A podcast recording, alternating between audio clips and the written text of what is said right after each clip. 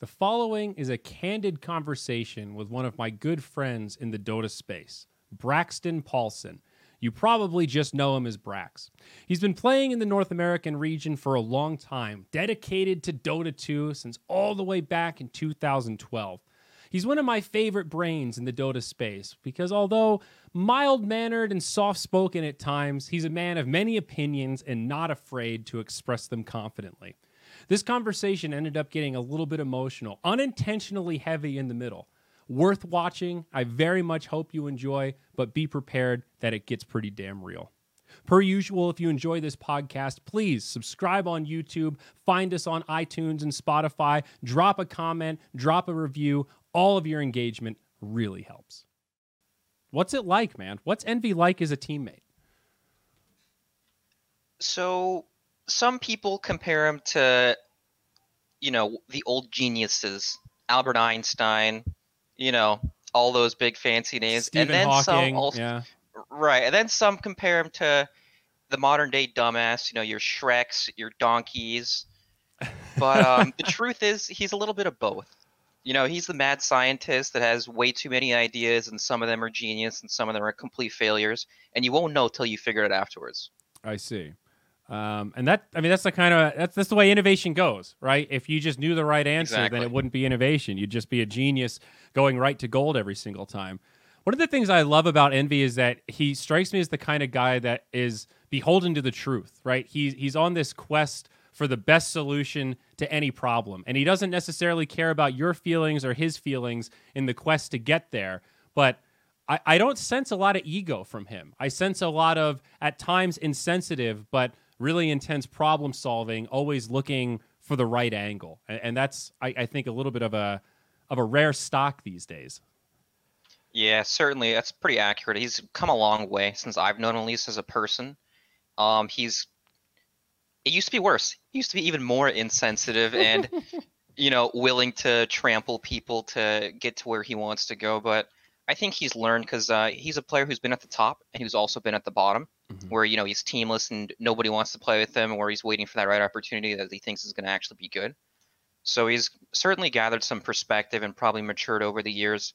Um, you can see he's a little socially awkward in the way where he's not really going to consider how things make other people feel or any of that. And I don't know, he's just come a long way because at some point it was kind of just there was no regard for that. Now there's some regard for it, but he's decided he doesn't care.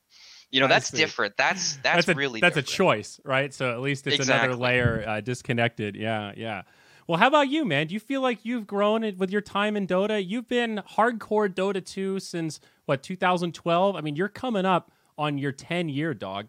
Um, Whew, getting old. yeah, how's that? How, like uh, looking back, I, mean, how are we? Are we filled with regrets? Are we filled with happy memories? Are we hopeful for the future? Um, give me the lowdown on the current mentality of a uh, third place North American Dota team. So obviously there's tons of ups and downs, right? There's so many different tournaments, so many different teams, all that stuff. But um you know, that's something I used to think about a long time ago. Like, do I regret the paths that I've made in life? Because this is a been my entire adult life basically. Mhm. Ever since I was 18, I was traveling, playing on teams, going to tournaments and shit. And you know, at the end, if you look at my resume, it's not looking so hot in the financial department, but the journey's not over. Mhm. You know, it's about the uh, it's about the journey itself. You Mhm. learn so many things about you. You learn so many things about life, about people. It's not just playing the game.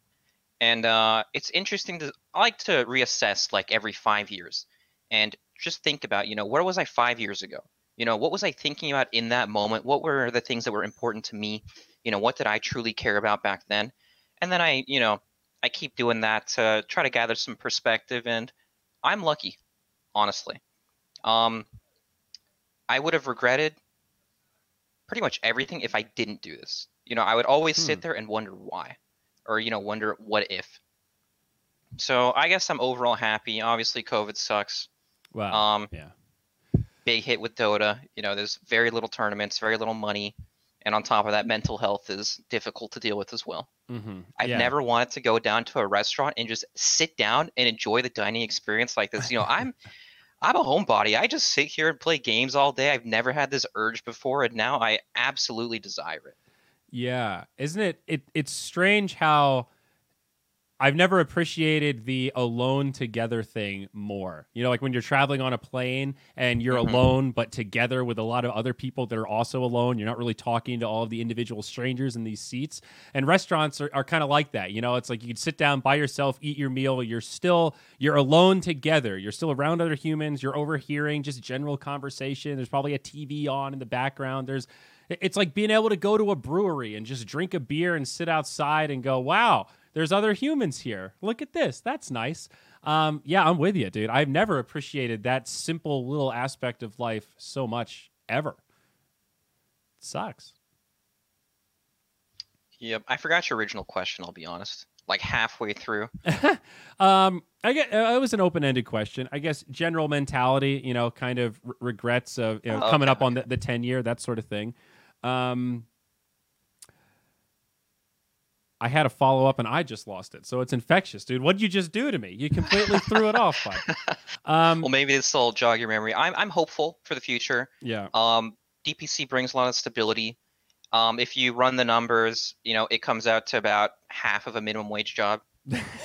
You know it, that, that that's realistic in the U.S. That's what, actually what it is. You know Yeah. it comes out to like 20k a year. But you tie that up with uh, you know sponsors, uh, streaming on top of it, maybe any extra individual work you do with Twitch or whatever it may be, as some third-party organizer. Mhm, It definitely adds up to be much more stable and just better, honestly. And I- it's a system that can improve still. Oh, definitely. Yeah. Um, I, I've kind of remembered what I was going to talk about, uh, and, and I Okay. I definitely understand your your point about um, regrets not really being regrets, even though the road's been bumpy. You know, because the opportunity cost is really rough. Sitting at a job that you don't like, wondering what could have been. Uh, it's it's a little bit analogous to that. Like it's better to have loved and lost than to not love at all. Right? It's better to experience it, and if you fail, you can probably recover. Um, I agree. I, I mean, I feel like a lot of my friends that graduated university, whether they went into computer science and stayed that path, or they went into business or private equity or equity or real estate, pretty much everyone works less than I do and makes more than I do. And Uh huh. that's sort of an alarming fact because that's easy to look at, you know, like software developers. Well, yeah, of course, that's like a, an S tier job right now in the way technology is developed. But when I look across the board, it's more of like an esports thing where we're just a little more tuned to work more for less because of that. I guess you could call it the passion. But at what point are we almost abusing ourselves? Uh, I mean, have you ever waned? Have you have you actually had moments of regret? Have you ever had real moments over the last 10 years of feeling like I'm fucking done with this? Like have you seriously gone at uh, had a time where you've like applied for jobs and like considered taking something with a salary? Oh, totally. I uh, I had a point where this was about five or six years ago. I was living in Phoenix, and I was so addicted to Dota because it was my own. It was everything, right? It was my passion. It was my quote unquote job that didn't pay the bills, but um, I had to keep trying to succeed, or else I would have a zero percent chance, anyways, right? Mm-hmm. So it was like 16, 17 hours a day. I wouldn't eat. I wouldn't shower. I didn't have money to eat, so I actually wouldn't eat.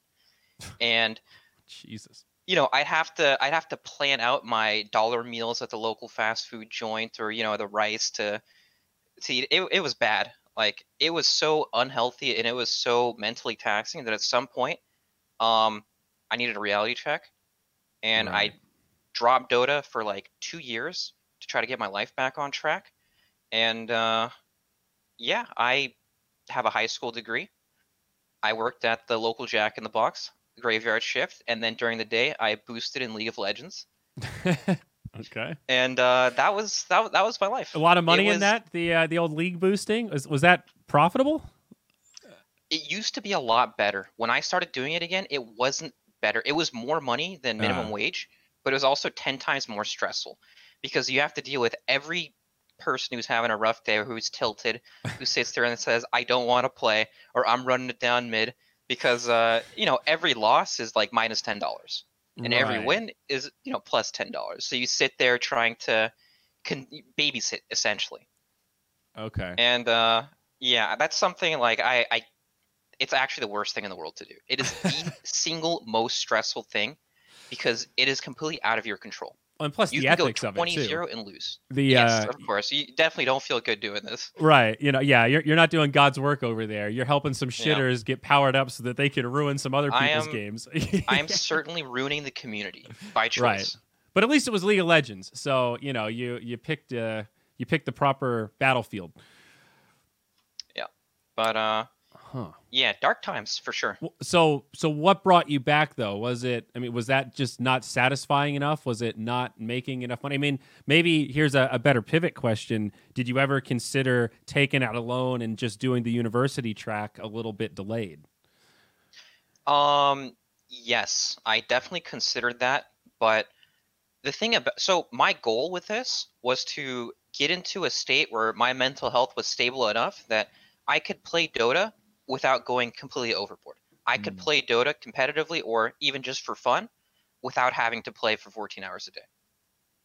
And uh, this was before I did any streaming, and even if I was streaming at the time, I wasn't making any money off of it.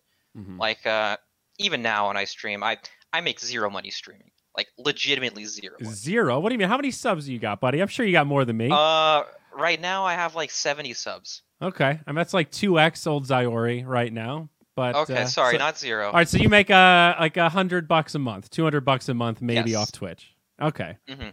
well that's a couple My, of uh, cheeseburgers.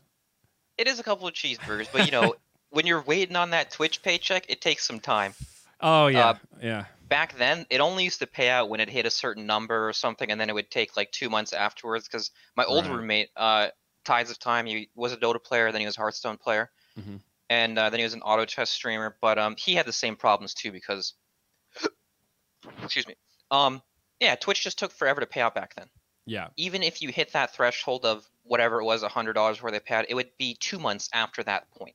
Right, right. So it's a lot better now, but it was really bad back then. I think it's 45 days now or something, but now you might have enough subs that if you if you once you get into the cycle of hitting the threshold, it doesn't feel nearly as bad. But you're absolutely right. It- Right. It it, it only really works if you have a bankroll and it's a little bit on top. It's not really designed to be the everything like on a month to month basis. I guess donations sort of Yep. work that way, but that's um wow. So I mean, it sounds like for you though, it's it's not just it's not just how do I get really good at Dota. It's also how do I how do I leverage that to make money and then balance that to like it almost sounds like you have an addiction issue with Dota on top of being really fucking good at it. Right? Like I guess I mean that's isn't that a parent's worst nightmare? Like is a kid playing for fun or are they actually Yeah. training? Right? And my parents used to say that to me when I was doing commentary. They're like when you're in your room doing video game stuff, can't really tell if you're like working or if you're just playing with your friends. It's like, well, it's it's both, right? Sometimes it's it's one or the other. And I mean, what is casting? It's kind of me and Trent hanging out, chatting about Dota. You know, I'm sort of just having fun with my buds. So yeah, you're right. There's a lot of overlap there, but I mean, don't hold it against me because I got a fun job, mom. It's not my fault you hate your job. I picked a cool one. All right, leave me alone. Um, but I guess how do you how do you find find that balance for yourself of what's training and what is pushing it to almost like harmful addictive levels? that's that's the worst part, isn't it? Because we all are in this because uh, we love it. You know, it's our passion. It's what we truly, truly believe in. But um, there is no end to the workday. You know, this isn't a nine to five. I'm not going into the office. It's whenever I start and whenever I end. And because of that, there's absolutely no balance at all. There's no balance between my work life and then my home life or my personal life. It's all tied in together. So because of that, I don't know, it never ends. You can always sit there and convince yourself that there's more to do, even though after a certain amount of time, it's not going to be as productive as it once was, right? Mhm. You have like these peak hours that you can actually sit there and apply all your focus to and truly make it productive. But it's super easy to tell yourself that, you know, I only played 12 pubs today. I should play 16. You know, I can play I can play 33% more and this is going to, you know, add up to so many more games over the month or you know, I can sit there and watch four more hours of replays before I begin. and it's just like how do you sit there and truly balance it? The thing is for Dota, like if you're a tier 2 or tier 3 player, because you're always chasing that success, um, you have to hit a very critical mark to where you can actually sit there and be satisfied because there are no returns, Mhm. right? If you're that team that doesn't make it to the major, you're not seeing anything for your work. There is no validation that there's no reward. There is no nice, you know, great Mhm. job, keep it up. This is what you've earned. It just sits there. And you will think about it forever and you'll sit there and try to do everything you can. And it's really easy to get lost and make it extremely unhealthy because the happier you are mentally, the better everything is going to be. I'm sure we've all experienced this at different times when we're feeling down, nothing goes well. Right. Well, diet also plays a big role, and I think it plays an even. I mean, I don't know. Maybe I'm getting a little too hippie with my gut research here, Brax, but I bumped into some pretty serious health issues related to gut. You know, I've always had irritable bowel syndrome, IBS, which, Uh-huh. as it turns out, anybody who says they have IBS, that that's like a, a kind of meaningless medical term these days. That's like a deprecated term that they used to uh, assign to people that they didn't really know what was. So, like, yeah, you shit your pants a lot. I don't know, man. Yeah, you get nervous, you get the poops. Ah, I don't know what to tell you. Try to eat more fiber. Try you tried Metamucil. Like that was the kind of advice I got as a as a young kid going to the doctor. And now they've done a lot more research and there's a lot more uh, data available, I guess, with different types of foods and like different sensitivities. And there are so many neural connections between your gut and your brain, and this idea of your your mental mood and your gut health being intertwined in a way that I think we never really thought possible. And the way you're describing like that horrible diet that you were forced to engage in just by matter of survival because you couldn't afford real food, like that put you in a mental state where you're more negative and predisposed to loneliness and emotional instability and you're probably not learning as well. Like your bot you're just you're not getting the fuel that you need to be able to to be a, an S tier Dota player. So like you get stuck in this cycle where it feeds itself, where you feel like you have to do more and you're not getting enough, and you feel physically awful. It's it's all fucking connected, man. It's like it's Well. impressive that you you braved it for so long and you still stuck with it, man. Like that's uh that's a next level sort of passion there. Yeah, I've certainly had plenty of moments where, you know, I wanted to drop everything, go back to school, just uh, try to get away from the cycle because that's exactly what it was. It was a cycle where um, I would reach that breaking point. You know, I would take a break, I would reassess, I'd try to get my life back on track, I'd go back to it again, wouldn't be able to handle it, and it would just repeat for years and years and years. Mm-hmm. And then, you know, the only thing that would ever be different was if I qualify for something or if I won some small tournament that, you know, helped me relax a bit, it paid the bills for a little bit, whatever it was. But uh yeah, it's shit's rough. And it's one of those things where like no matter how much advice someone gives you, you kind of have to shit the bed yourself and really experience it before you can Yeah. really learn how to deal with it, I guess. Well, so what broke the cycle for you? Or, or is that Um, still a work in progress? Is that No, no, I definitely broke the cycle. Uh, at some point, I stopped playing for two years. I got a real shit job that I absolutely hated, Mhm. and uh, I was able to finally reach a mental state where I was happy with myself. You know, I sat there and told myself, you know, I had a unique experience. I've been able to go through this journey and learn a lot about myself and other people along the way. It's not a waste. You know, there is nothing to really regret. It may have Mhm. not have gone my way the entire time, but it's also not over yet. And I was eventually able to not have all my eggs in one basket. Um, it was no longer about, you know, oh, I didn't make this tournament, you know, life blows for the next three months. It was more like, uh, you know, I had other things in life. It wasn't just about Dota anymore. I was able to Mm. somehow trick myself to not only think of Dota as the end all be all. was casting a part of that for you? Like when, when you say Dota, do you do you delineate Mhm. between casting and playing? When you say Dota, So- do you mean playing mostly or yeah? Um, so at first, because it was so difficult to deal with, it was everything. Uh, I Okay. forbid myself from casting, even though it would have made a lot more money and I would have been happier. Um, I forbid myself from watching, talking about it, thinking about it, anything like that. I uninstalled. I stopped talking to anybody Dota related. Damn. literally dude. everything. That's like because otherwise it was impossible. yeah. Yeah, I, I tried it the other way and I, I couldn't do it.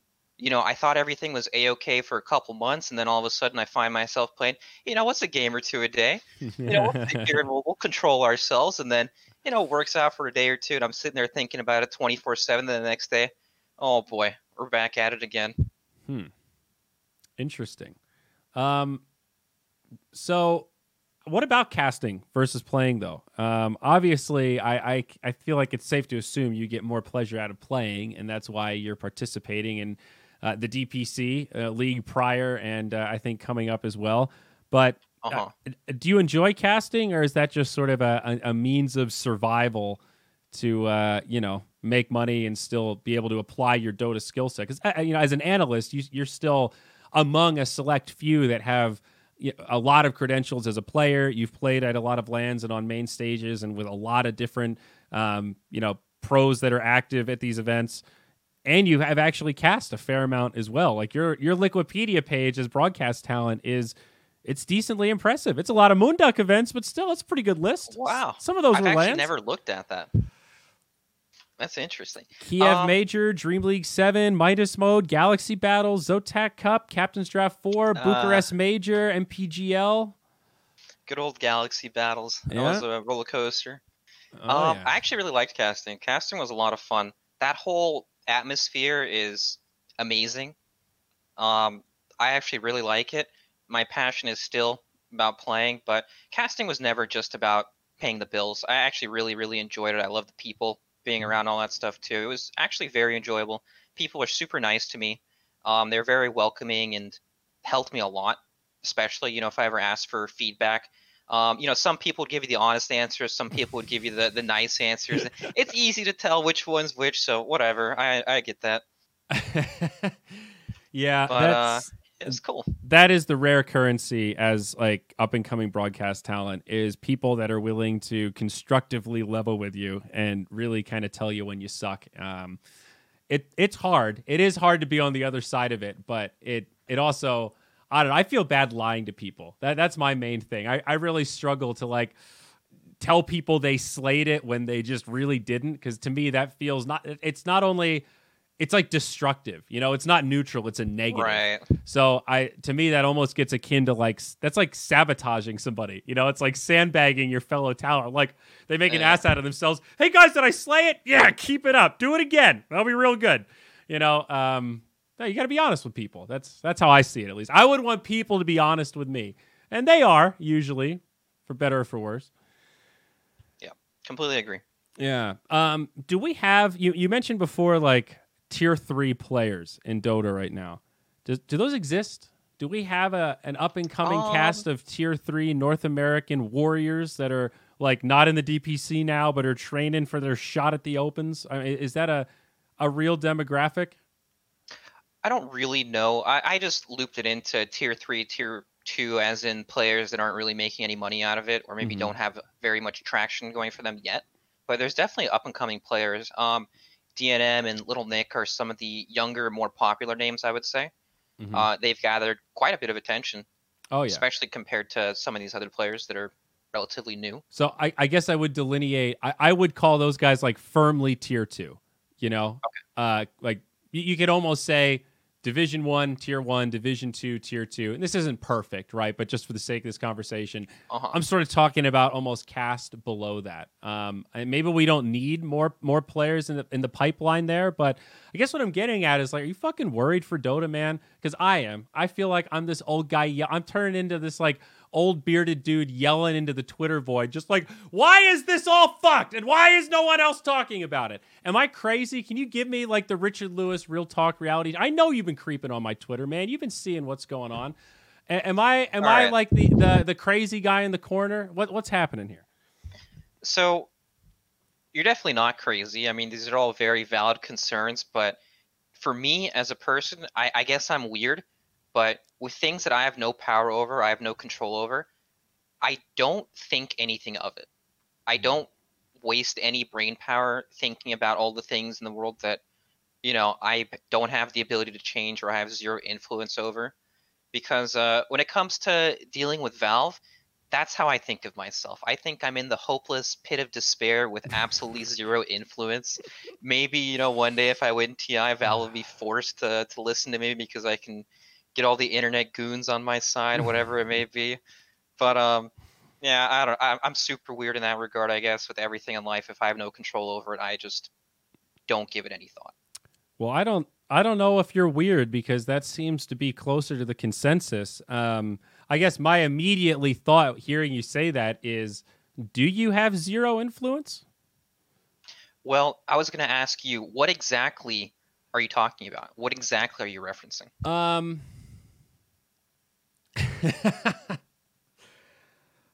How about the racism stuff? Do you want to do you want to talk about that a little bit? Like, why isn't there Okay. a code of conduct or any set of guidelines for the DPC players? I've been told that there is like a general talk that players get at TI, right? If you qualify for TI, there's an orientation and there's some sort of basic like do's and don'ts. And it might not be that detailed, it might not be written down, but there's some sort of expectation laid out, right? When I casted TI, there was one of those for talent where, you know, they, they give you the notes and the rundown and all that stuff, right? Pretty standard. Right. Now, we created this DPC league and we decided, you know what, this would be great. We're going to make the tier 2C. Now, all these players are going to be by definition professional. You're in Division 2, you're basically getting paid to play Dota. You now have a reason to be full time professional. Okay, cool. And then we never connected the dots in between those. We never set any expectations. We never really said what the rules are, what the code of conduct is. We've sort of left it up to individuals and organizations to police things. Was I out of line for calling out those South Americas for dropping the N bomb in pubs to Jubei? Jubei didn't seem to give a fuck. I hosted him one day and went into his stream and just proceeded to be belittled and sent transphobic and homophobic remarks from his community where mods were just laughing and joining along. So it's just like, what am I fighting for? Does it matter? Um, and if everybody sees that shit and nobody says anything, are we all complicit? You know, at what point do I need to be comfortable with myself saying, hey, I didn't look the other way on something that I think is egregious, but I can't help but feel like that whole situation might not have been a net benefit. I hope it was. I hope with the sad PP podcasts and all that stuff, we tried to turn it into a positive PSA, but I'm not necessarily positive we achieved that. You know, part of me wishes I had just looked the other way and not said anything. And that makes me really sad. That makes me want to choke up just saying that the reality of the, the rational assessment is I wish I hadn't said anything. That fucking sucks. So- so all that is to say, I don't know where that leaves me, but it's not a really positive place, you know? Uh huh. So why do you say that? Is that because did you receive backlash for it? Did you feel like it was a wasted effort? Is that why you may have Um, felt that way? Well, so all right, there's two sides, right? From the South American community, it was frustrating that I think a lot of them saw it coming from a place of I'm from North America and I'm trying to shit on South America as like a smear campaign. And it's uh-huh. really the opposite, right? Because I'm covering it now and forced to empathize with it.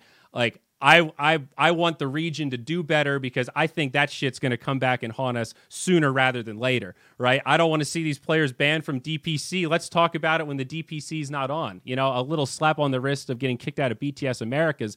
That's nothing compared to you know what what could happen if if somebody like you know took this up the chain, right? Like we saw how far the Kuku thing went.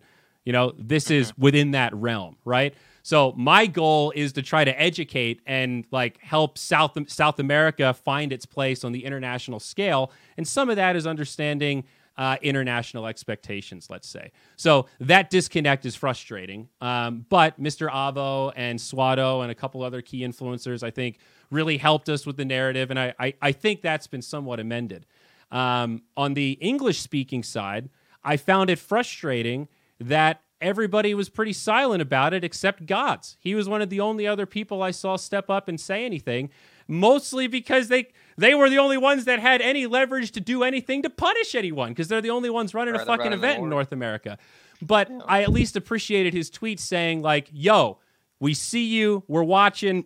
Don't be fucking assholes because we don't tolerate that shit around here." And just that's kind of like line in the sand of like, guys, we're not tolerating racism. And if you act like that, we're totally going to consider not letting you play in our events. It's a fucking privilege, not a right. That's not like a hot take, but saying that firmly is a nice thing that just reaffirms the standards. It changes it from me being that crazy guy calling out one person to the beginning of a shift of the bar in general of what we consider acceptable. Um, and it's frustrating that so many people were so quick to speak out during Me Too and then be completely silent on something like this that I thought was a layup. I think that's a really easy retweet, right? That's a really easy, like, ooh, yeah, guys, can we agree that this isn't okay? And there was a lot of silence out there. And I got some DMs from people I respect saying, dude, I don't think you're helping the dialogue. And I kind of said, I don't think your silence is helping the dialogue. And that's just a really frustrating like I didn't think that I'd face backlash calling out something so overtly racist. That's a weird Huh. that's a weird that frustrating yeah. So like I the silence is deafening, dude. There's people with fucking me too. We're gonna make a better place blogs that they wrote still pinned on their fucking Twitters, and they're completely silent about shit like that. So I I get that everyone has a mother, a lot of people have sisters, a lot of people have daughters. So like women's stuff is it's like right there for like kind of everyone. And not everyone is like a person of color, so I guess it's not relevant to their sphere, but it just I feel like a chump for kind of feeling like maybe Me Too changed some of the atmosphere and dialogue, you know? Um, because I just, I don't know, man. I felt like I was out on an island out there. And uh, GoDz was the only one sort of waving from a lifeboat in the ocean, and everyone else was just watching with binoculars, like, well, this is an interesting fire. Can't wait to see how this burns. And uh, I don't know. That just that just kind of sucks, I guess. Okay. Um, I mean, you're totally, Sorry, yeah, totally that- right on. it's like half emotional there, you know. It's like I guess I haven't quite processed all this, so here you go. You get to do it live. Yeah, well done. Um, honestly, you're completely in the right. Uh, we should want to better a community and get rid of all these terrible, toxic things. Um, I did not speak up on it. I should have. I didn't have a reason not to. I didn't mean that as a call out on you, by the way. So, No, no, sorry don't- if don't you worry. took I- it that way. I, I just meant in It wasn't like that. I just wanted to throw it out there because I honestly should have, but um, for whatever unknown reason, I never got there. I guess. Uh, my the only thing that I have a problem with in all of this is it is so much like real life, because there have been very prominent community members that have said some not so good things regarding race, and because they are beloved by the community, it's a simple slap on the wrist. Nobody Mhm. gives a fuck. This is exactly like real life. You know, your Yeah. favorite superhero popular dude everyone looks up to, you know, slips out a, you know, drops a hard R, says, uh, you know, I did a whoopsie, I don't believe this, blah, blah, blah. Nobody cares. Everyone's like, oh, this person is, you know, reformed, they would never do this again, blah, blah, blah, blah. And then that's just how it is, right? You're liked and successful people that end up doing these things, they get forgived. Nobody thinks anything of it ever again. It is exactly like real life, and I can't fucking stand that. I absolutely hate that. And I don't know what the uh, the line between any of this stuff is. Like, am I supposed to bring up screenshots from ten years ago or on someone's word cloud on Dota 2 to intentionally search for these these things? I don't know where to draw the line. Um, I do not support it whatsoever. I, racism is disgusting. Yeah, But uh, past stuff Yeah, is, I is just- weird. It, it's hard. I just don't know where it would go. Yeah. Well, so that's the thing, right? And like I'm I'm not like pro canceling people and I believe so wholeheartedly in second chances. And that's why I don't I don't want to say I don't care about the past and this idea of like let's just wipe the slate clean is like real easy to say and totally reductionist to like all of the people that were like hurt by really mean things said. But at the same time, I'm much more focused on the future and setting the standard so it's clear what the standard is so we we at least have some idea when it's when it's broken, right? Um, and that's that is like to go back to where this started when you say like what's one thing that you're cynical about how easy is it for Valve to just put out some sort of basic code of conduct or set some standards that's unified across the whole league of just like, guys, no hateful speech. Yeah, you know, we don't have to define it because if you're a pro player, let's not test the waters. How about that? Like, it doesn't have to be complicated. Just drawing some line, just acknowledging the line exists. Um, I think leaving it completely up to third parties to police. Here's another example, Brax, if we can pivot a little bit, right? Have you followed the match fixing South America scandal regarding 0900, specifically Jericho, in the last DPC season? Okay. So, question for you 0900. They were removed from the last DPC. They played in the open qualifiers for season two. They were disqualified because they're not allowed to play from the last season. All right. Now, is Jericho banned or are all five of the players banned?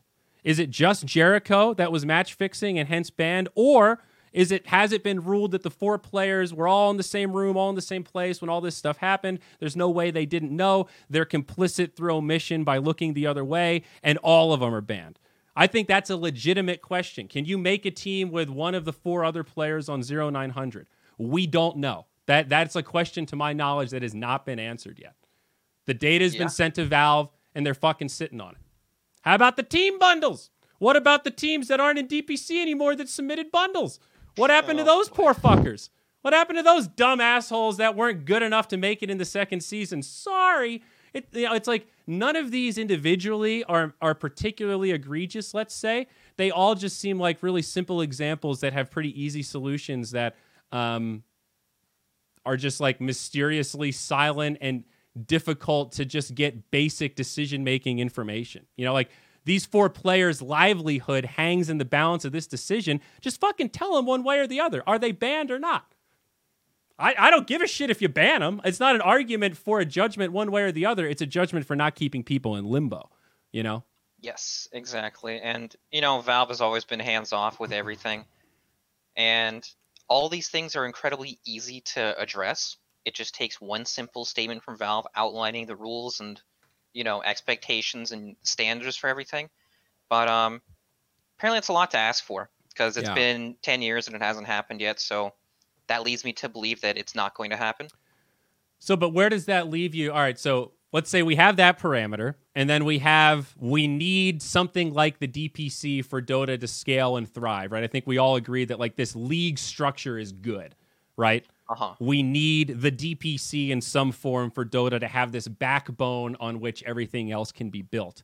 How do we reconcile those two? What does that yield? Because I I can't help but conclude that you just can't be that hands off and run a successful league to the standard that we're talking about. There's just some degree of like you need some force to communicate. You need a league commissioner. That's essentially what it is. You need that that for because some of this stuff is just like that Jericho and, and team question. That's a really heavy question, right? And I think Dota Pit, and this I'm conjecture here, it, it's not on them to make that decision. They've got the data, they've sent it to Valve, and to my knowledge, we haven't heard back from Valve what what they make of the data.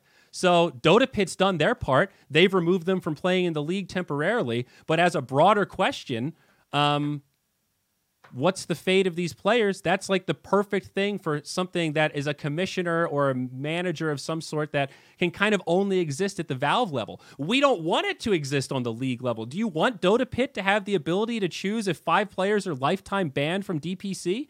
No offense to Dota Pit, but I don't want any third party tournament organizer to have that power. What if Moonduck does a season of North America and we think somebody's match fixing? You think we should have the power to lifetime ban them from DPC? Fuck no, that can only come from Valve. So there are certain Right. things that like you just can't be hands off and have a, a league be taken seriously relative to all, you know, what they're doing at LCS and all these other tier one esport leagues, let's say. Am I being overly So- cynical or, or like no, these these are all extremely valid concerns. Like when I look at LCS, for example, um, there is a reason they're so policed. I guess you know people get Mhm. banned for talking shit. People get not banned, sorry, they get fined for talking shit. Yeah. You have uh, not so responsible team owners throwing shade at each other, talking more shit. They get fined. You know, they get you know told you know this is not acceptable. right? Um, you know, they have standards for their players to always wear their uniforms, to always be presentable, to always, you know, do this amount of interviews, whatever it may be. And if you want a truly sustainable scaling league, then you need to monitor it. I Mhm. don't think that this is something that can just grow on its own. There has to be some direction. There has to be some guidelines. You have to be playing within a certain rule set so that, you know, uh, whatever sponsor that may come is now not like we have XPG for the NA DPC in this season, right? Mhm. Um, you think these XPG guys are going to be okay if uh, you start interviewing some random player, some you know, some player of duties not saying some some very good things representing, right? Yeah. Like there's lots of questions and concerns and things that scare people away and for good reason. There's just there's no rules about it. yeah. You're sitting there hoping everyone behaves and inevitably someone's not going to. Someone is going to cross the line. Well, so you guys are a player run org, right? Four Zoomers, five Americans, yep. Sammy Boy, Gunner, Brax, Ocean, Husky. What's it like being a truly uh, coach ixmike? So I guess he's your uh, your C captain there. I mean, does this kind of do you guys have any expectations as a team? Do you just assume that everybody knows the limits based on what we've seen out there? Is this like um, is there any direction? Uh, what what is it like not having an org backing you in the current climate? Um, I mean, it just means your future is a little uncertain. Um, these teams with greater resources, like EG, for example, get to, you know, they get to boot camp on the West Coast. I'm a West, or sorry, on the East Coast. I'm a West Coast player. I play with Mm. 80 ping against players with five ping. Um, it is a huge disadvantage, and I never realized how bad it was until I was on J.Storm because we had a New York team house, Mhm. and it, it's honestly night and day. Um, it's Yeah. it's like the Peruvian players; they play on about 100 ping, 90 ping. Say we're seeing it with Moose on land. Everyone's like, his Earth Spirit's so Yeah. good. It's like, no, that's what five ping Earth Spirit looks like, guys. He's always been that good. I, I guarantee it. Yeah, you know, he lands a three-man black hole, and the chance for him to land a three-man hole with like five ping is like 80%, and a chance to land that hole on, you know, 95 pings maybe like a 16%. Like it's just, it's very, very drastic. Yeah. Especially when your competition is on the other side of it. Mm-hmm. And uh, yeah, I mean, no work kind of sucks. Your stability's not there. There's no real support, but you do what you can with it, and you try to make yourself look as appealing as possible. Right? You want to put out content. You want to make sure you stream. You want to make sure you're doing interviews. You want to make sure you thank the fans, all that stuff. I mean, are are you? Do do you guys? I don't even mean that this is going to sound a little mean, but like, do you seriously think there's a chance of you guys getting an org? Is that what you're posturing for? Uh, that's the goal. Yeah. But I mean, do you actually believe the goal? Is that Um, a so- realistic goal? so let me tell let me give you some background so when i was on uh, J.Storm this was right before covid uh, we were looking for a sponsor pretty much the whole time after J.Storm said that we're done like we Right. When business don't have money. associates, right? right Yeah. that whole era there and a lot of the sponsors from league were actually extremely interested in the dpc because they heard the format they heard there's going to be more stability because you know how it is with sponsors in dota they there's so much uncertainty that goes on they don't know if they're going to have the same roster two months later Mhm. they don't know if the players are going to say "fuck you guys," we're disbanding right now. They have no idea what they're getting into, right? And uh, they were extremely interested because that this Huh. could not be a possibility with the DPC rule set. But then COVID comes around. Um, things are slow. There are no sponsors in the North American scene. Quincy Crew is, you know, they have an extremely high chance of attending both majors, and still sponsors aren't attractive enough for them to want to take them. Whether that's because of salary, whether it's because of COVID, I don't actually know. Mhm. But um, yeah, they they were interested, and then after COVID hit, they pretty much said that we want to take a back seat and just see how things develop because we're not really sure what things are going to look like. And yeah, now we've had our first LAN. Um, there may be more sponsors in this next half, in this next season. I highly doubt it because COVID's still going on. Or if they are, they're going to be But The- as as you said, if you guys make it to TI though, and knowing that there will be DPC in the season after, there is Mhm. a potential cast of teams that are now kind of um what's the way to say it? Sort of fishing for potential opportunities. Maybe they're not looking to do anything quickly or overcommit, but they're open to this idea now that the league format is here.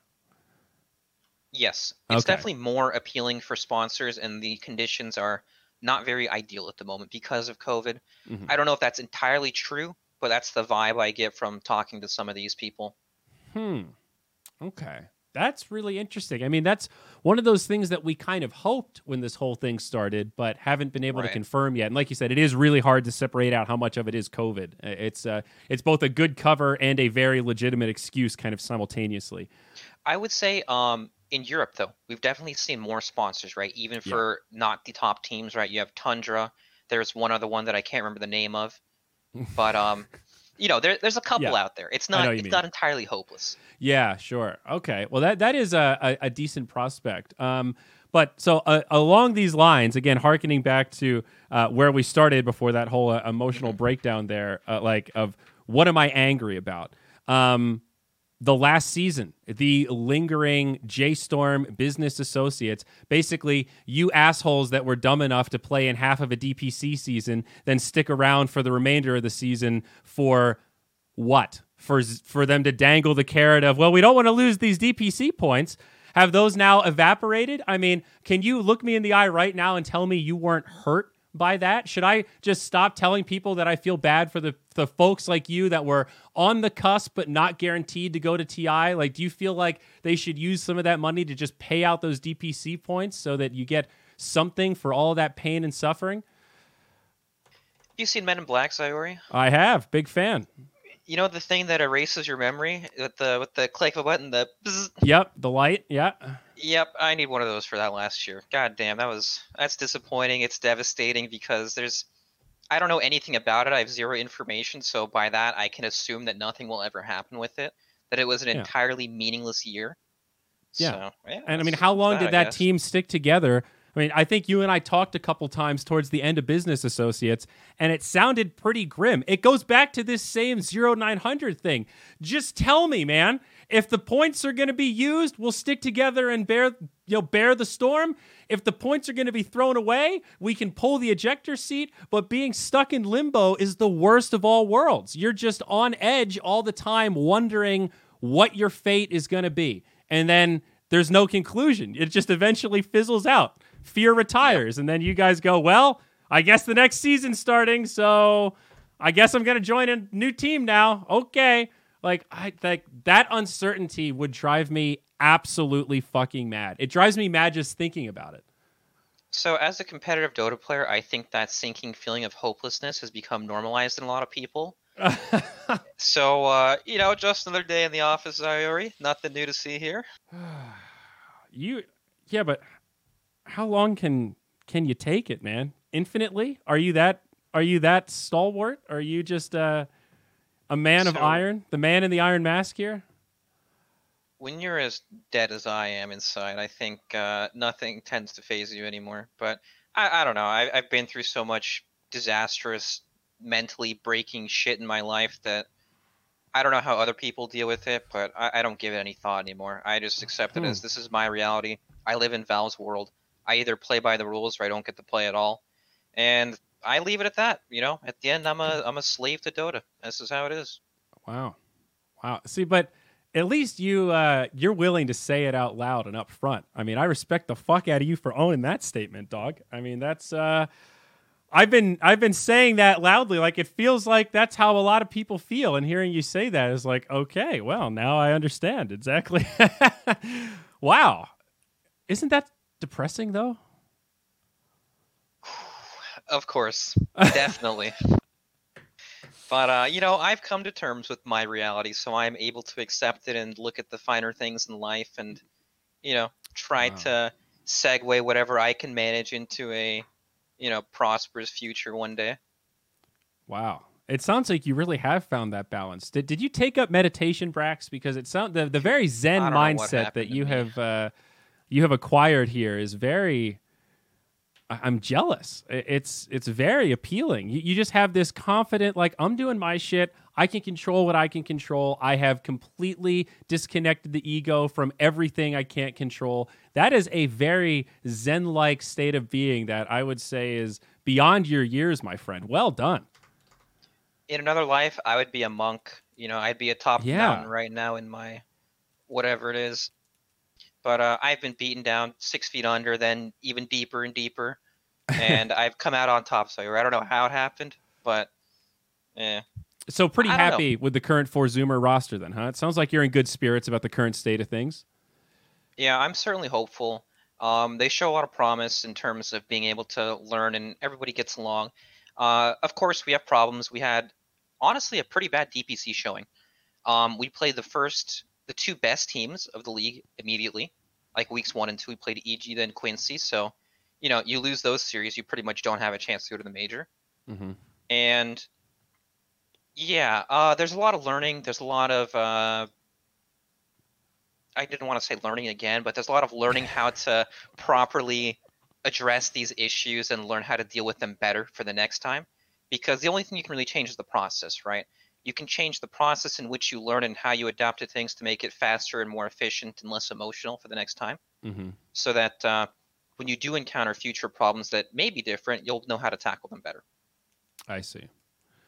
Um, sorry, I was just looking at uh, Sammy Boy's Twitter. I thought he had a hot take that I was going to read, but I'm either misremembering or said hot take has been removed. He is uh, lobbying for three slots for uh, all regions.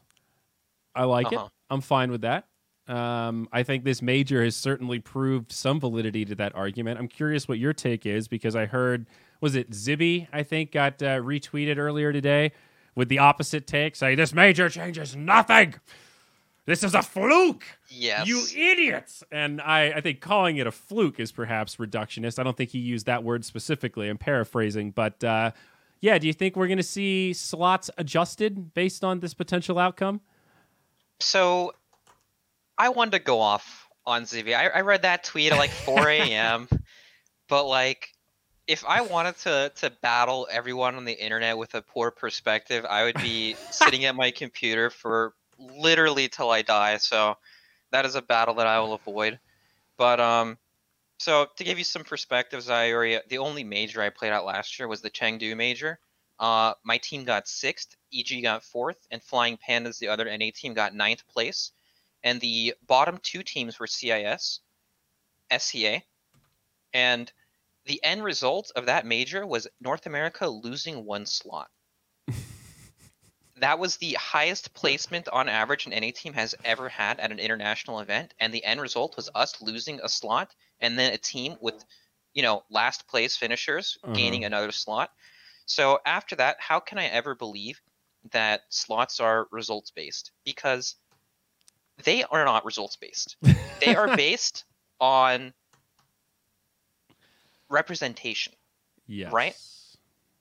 That is why there have been more South American slots over the years and more Southeast Asian slots over the years.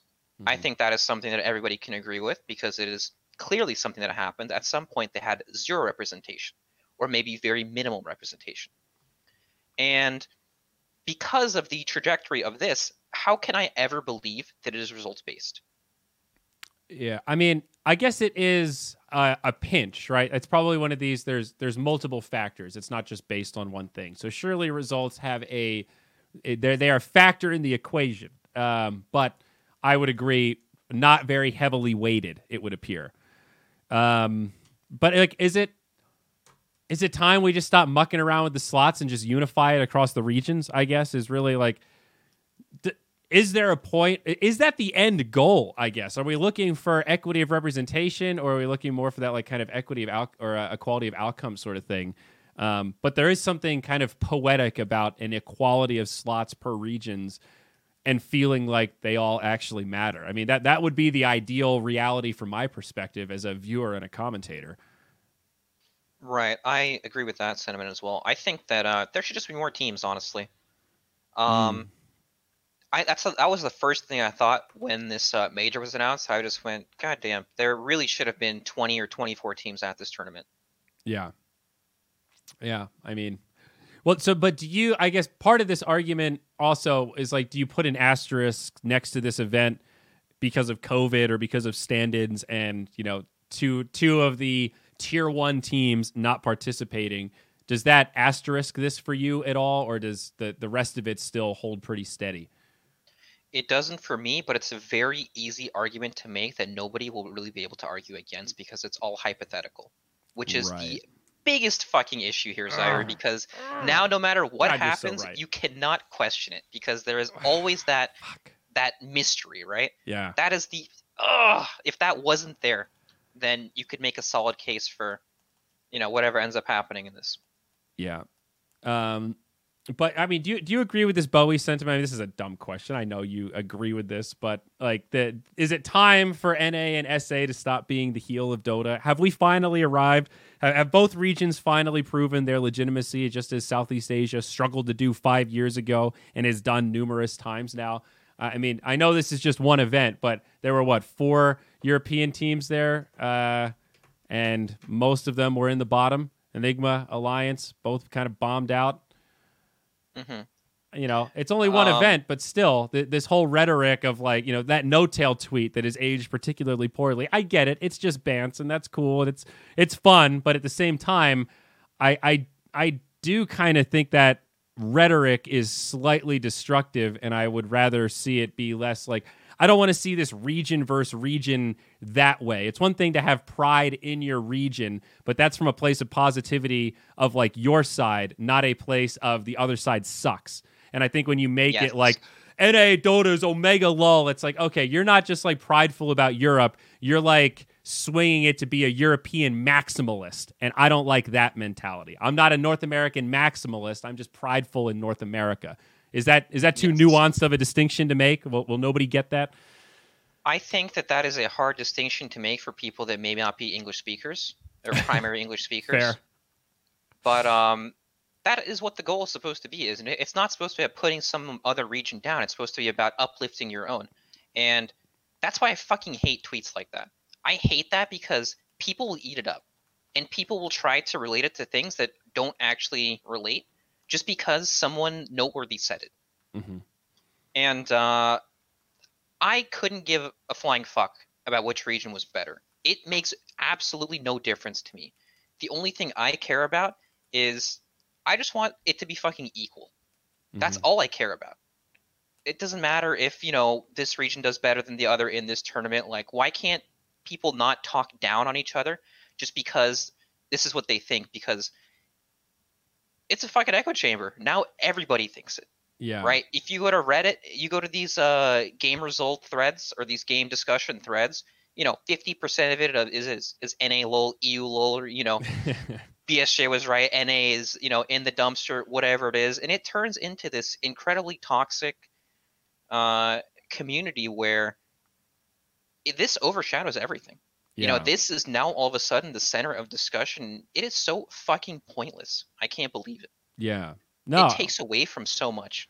it it reminds me of like a good analogy. You're watching an elimination series, and instead of cheering for the team that won, you're cheering that the team other team lost. You know, and it's just like Exactly. y- y- it's fine to be excited that Neon beat Vici, but don't be a bad sport and be like, ah, Vici fans, your team fucking sucks. Like, okay, that's over the line. You know, like that's that's that's where you're like making it negative. Don't make it about them being bad. Make the narrative Neon's really fucking good. They're both good. Neon was just slightly better today. Just because they lost doesn't make them bad, right? I mean, that's as a commentator, that's a pretty straightforward sort of framing of a situation like that. But you're right about the dialogue. It very quickly turns into the this almost uh, instead of prideful, kind of like nationalistic, you know, a slightly more negative connotation, I guess. Right. It turns into a pointless battle, Mhm. pretty much, of your own opinion, not a fact, an opinion. You know, and when two people have different opinions and you can't convince each other otherwise, it will never go anywhere. Mm-hmm. So I, I just don't see the point. I don't get the appeal. I don't understand it, and it's just annoying, honestly. Like, who Yeah. fucking cares? yeah. Um, yeah, I, I always try to frame that kind of stuff now when I'm even when I'm like writing tweets or like thinking about an argument or just engaging with somebody on any kind of controversial topic. It's like if I have my wits about me and I'm not overwhelmed by emotion, given the choice to be negative or positive, why not be positive?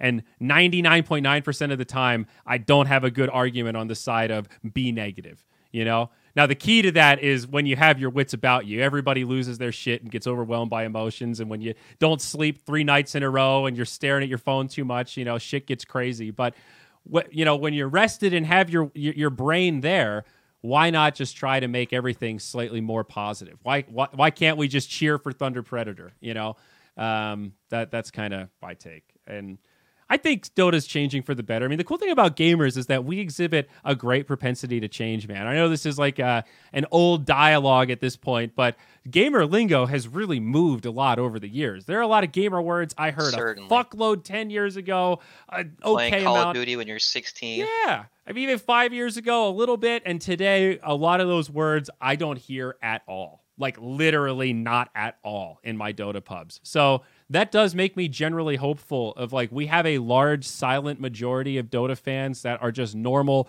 regular, reasonable people. And we tend to overreact to the very loud minority that have the, you know, Archie's opinions of the world. I had to finally mute him on Twitter, by the way. He, he may or may not be listening to the podcast now, but did the anti-COVID stuff got me, and then he linked me some article about why he's trying to make the case why piracy for the anime is a good thing because it's free marketing. Um, and that is, of course, bullshit. Um, yeah, watching it on Netflix and thumbsing it up is definitely the best way to support the anime to ensure its future. Don't pirate it. Um, that's a really really dumb take. So that was the final straw, and you know what? I think my life is better without him. Sorry, Archie. That's Moonduck's longest subscriber. But this is a lesson in that you can't buy me, man. If you're a fucking asshole, you're a fucking asshole, and I thank you for being a sub, but sorry, man. Maybe Archie's lives for the debate. Maybe he just wants to see that breaking moment of, you know, I can't fucking stand this. You're wrong. Maybe he just wants that. I Some guess people like to argue. it's true. Some people, I mean, I like to argue, but as, you know, similar to envy, I, I feel more beholden to the truth than anything, and that's what I always loved about working with like Slacks and SUNSfan and most of these other people at Moonduck is that like our general culture was lower ego and more solution driven. Like I don't care if it's my idea, Slacks' idea, your idea, whoever's got the best idea, let's fucking do it, man. I just want the coolest thing that we can do within the bounds of what we can do. So um, I don't know. I, I think that mentality is pretty healthy and productive. Fuck claiming credit. Let's just focus on making it as good as it can be. hmm On the uh, notes of the whole shit, what was it? I had something to say about the um.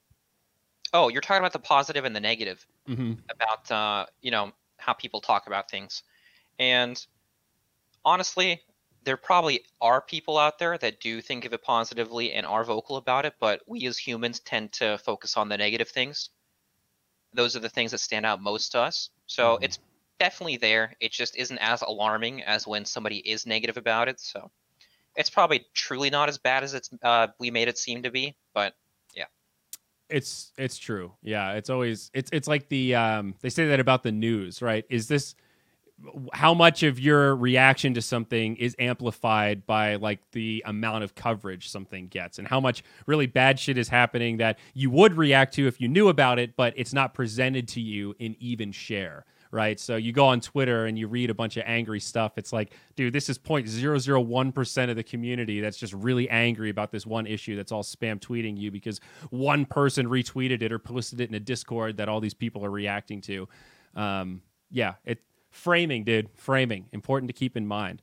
Um, wanted to ask you about the Beastcoast news that broke today. Um, stinger they uh, I, I well um,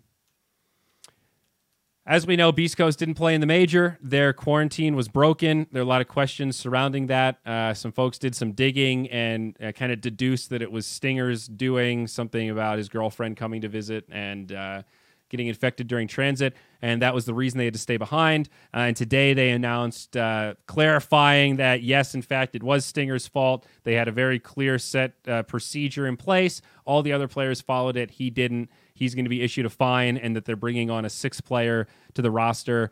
I guess kind of unclear if that's to replace Stinger or if that's just an addendum to in case something like this happens again, so they have an easy stand-in. Um, but th- thoughts on this? Because part of me wants to say I I like it. This is the kind of stuff Valve should be doing, and this is a third-party org stepping up and kind of doing what's right. Uh, but there's two sides to every argument. Uh, do you feel for Stinger here, bud? No, not at all. I think he's been hardcore, and this is his punishment, and he should take it with grace and yeah. you know make a good example out of it. Props to Beastcoast for making you know the statement and that decision and all their preparation. I think that's that's fucking fantastic. Yeah. Um, yeah. When you said there were two sides of the coin, I was waiting to the other side. And if that was it, that's that's those are my thoughts. Um. Well, yeah. I, I don't know. Uh, I guess that was a bit of a bait unintentionally. Uh, I guess is it unfair? I, I don't want to use the term throw him under the bus because he kind of did it to himself. But do you think it was unfair to single out a player like this, or do you think it's only fair because the org has to protect themselves when they tried to do everything right and then he just didn't follow the rules? Right. That's different from having a bad rule set. It's like no, the rule set was good. He broke the rules. So.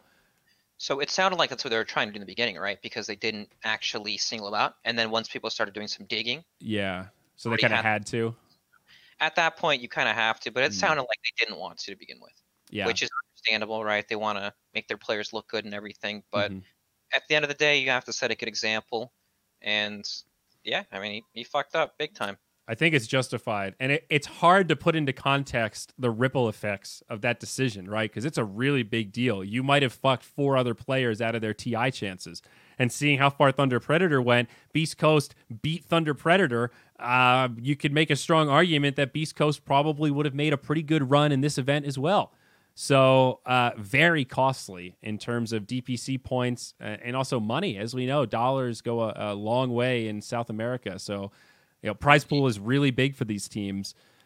Uh, I I feel like it's warranted as well. I I was this was another moment where I thought, God damn, Beastcoast, this is a classy move. This is exactly the kind of shit we want to see from our orgs in Dota, and I want more orgs to follow suit and do this kind of shit.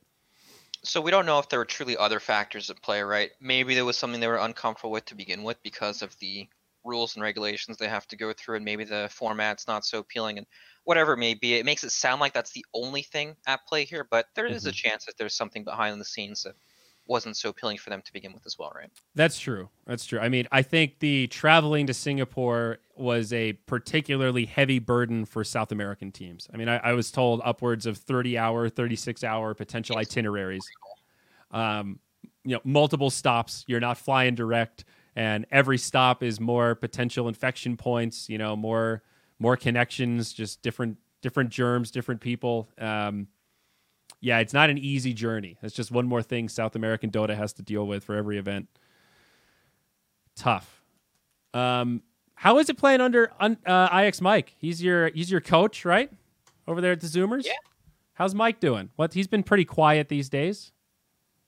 Yeah, so every now and then he gets uh, sucked into the Path of Exile hole. You don't see him for like a month and a half. Yeah. He just disappears. He's you know on for 18 hours a day, complete degenerate.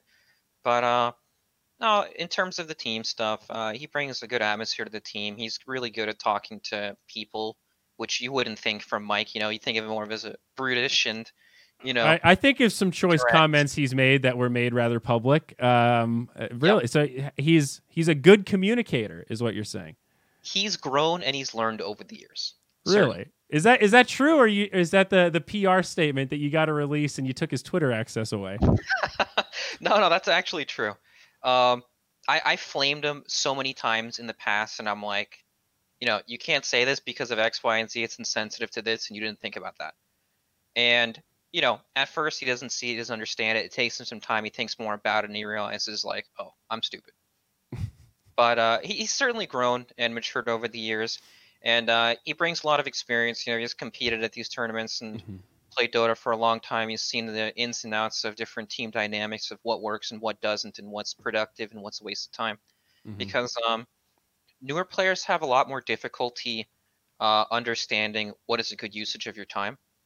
Um, do you sit and scrim for eight hours and beat up dummies, or do you sit and watch and look at something before you play so you can think more critically about Mhm. something and channel more of your energy into a you know productive two hour session instead of an eight hour session. There's lots of different things that you kind of have to learn along the way that aren't even dota related. It's just about the it's just about how to learn. You know if i was trying to if i knew nothing about math right i would start with the most basic thing of math right? I would learn how to do my addition i learned how to do my subtraction and i would sit there and do it until it became so natural i wouldn't have to give any thought to it. Then i would move on to the next subject. Mhm. and it's really easy to overwhelm yourself with you know 10 different things at the same time and then you sit there work on it for a month and you come back with less than you started with because now it's only about that it's not perfect and then now you're not doing the things before well at all either Mhm. so yeah he Mhm. comes from a lot of experience um and He's yeah, he's like a real Dota OG. I mean that there, there are not many people in that like hours logged. Oh, actually in the game client, but also just logged uh, in terms of games played. I mean, Mike's as far back as they go. yep for sure Wow, that's good to hear, though. Uh, I I always love to hear that people can um, learn and adapt. I guess I don't want to harp too much on the past, but at the same time, you know, he's. I, I, I hate this idea of throwing people in the vault forever. I, I'm like, I mean, I'm like the guy of second chances, dude. I fucked up a lot of shit in like super public ways, and I'm still here doing this stuff. So I, you know, I, I, uh, it just makes me happy to hear that. That's all. people have chances to learn and grow from their experiences and especially in moments where they may have messed up right Oh yeah. And uh, you know, they can always be really critical about things because maybe if they didn't mess up, it wouldn't have been so apparent. Mm-hmm. So it kind of brings more attention to that specific moment of why it was bad rather than, oh, I got caught here. Oh, dude. Totally. No, that's like, I, I mean, I, I was just reading a blog talking about this idea of like why casual racism or casual homophobia is a little bit harder to deal with and actually more constructive or destructive rather because it's less of quote an event. You know it's like if you're in the locker room and somebody uses a homophobic slur it's easy to kind of write it off as like locker room talk. I don't really you know a lot of dude energy here. I don't this isn't the moment to make a stand. And it's easy to just kind of look the other way. But that becomes like this virus where privately it kind of reaffirms this really bad mindset. And you have the power to kind of stop that spread of the virus right there just by saying whoa man let's come on stop you know but because it's so casual in nature we have a tendency to not react to it as strongly as we would if they were you know standing there with a megaphone or saying that word to someone directly where you would feel obligated to stand up for them so i If it didn't hit that critical threshold of, wow, this is Yeah. fucked up, then you wouldn't even do anything about it. Exactly. So I, I yeah, I think that's a very real like human dynamic. There's a threshold for everything. Um because there's also a reality like like you can't fight every battle all the time at all moments, right? All of us have to be selfishly involved in our own lives because, you know, nobody's going to care about you more than you, right? So you have to put yourself and your own health first just by virtue of survival, you know. anyway, um how about RSI? That was one thing I always worry about with you, buddy, because you're a hard gamer. I don't know how you play Path of Exile, dude. I I love the oh. game, and it hurts my fucking hands if I play it too much. I feel like I have to take every other season off just to let the old hands reset. How do you fucking do it, man? How you gaming this hard all these years without having serious hand damage? I used to have serious hand damage actually. My my hands were completely fucked up to the point where like I couldn't play longer than 15 minutes without, you know, really feeling some strain. Wow. And uh um there's a lot of stretching, a lot of, you know, fixing your posture, making sure your setup is actually good for you so you're not, you know, you're not shrimp slouching in your chair, you're not uh Mhm. you know, arms extended or any of that bad stuff for you. But um, there's a lot of stretching, uh, just taking care of yourself. And honestly, I can't play Path of Exile anymore. That game, for whatever reason, still destroys my hands. I have like a 30 minute uh, lifespan, and then I'm fucking done. yeah. Uh, I tried playing a summoner this league, and the thing that kills me is looting.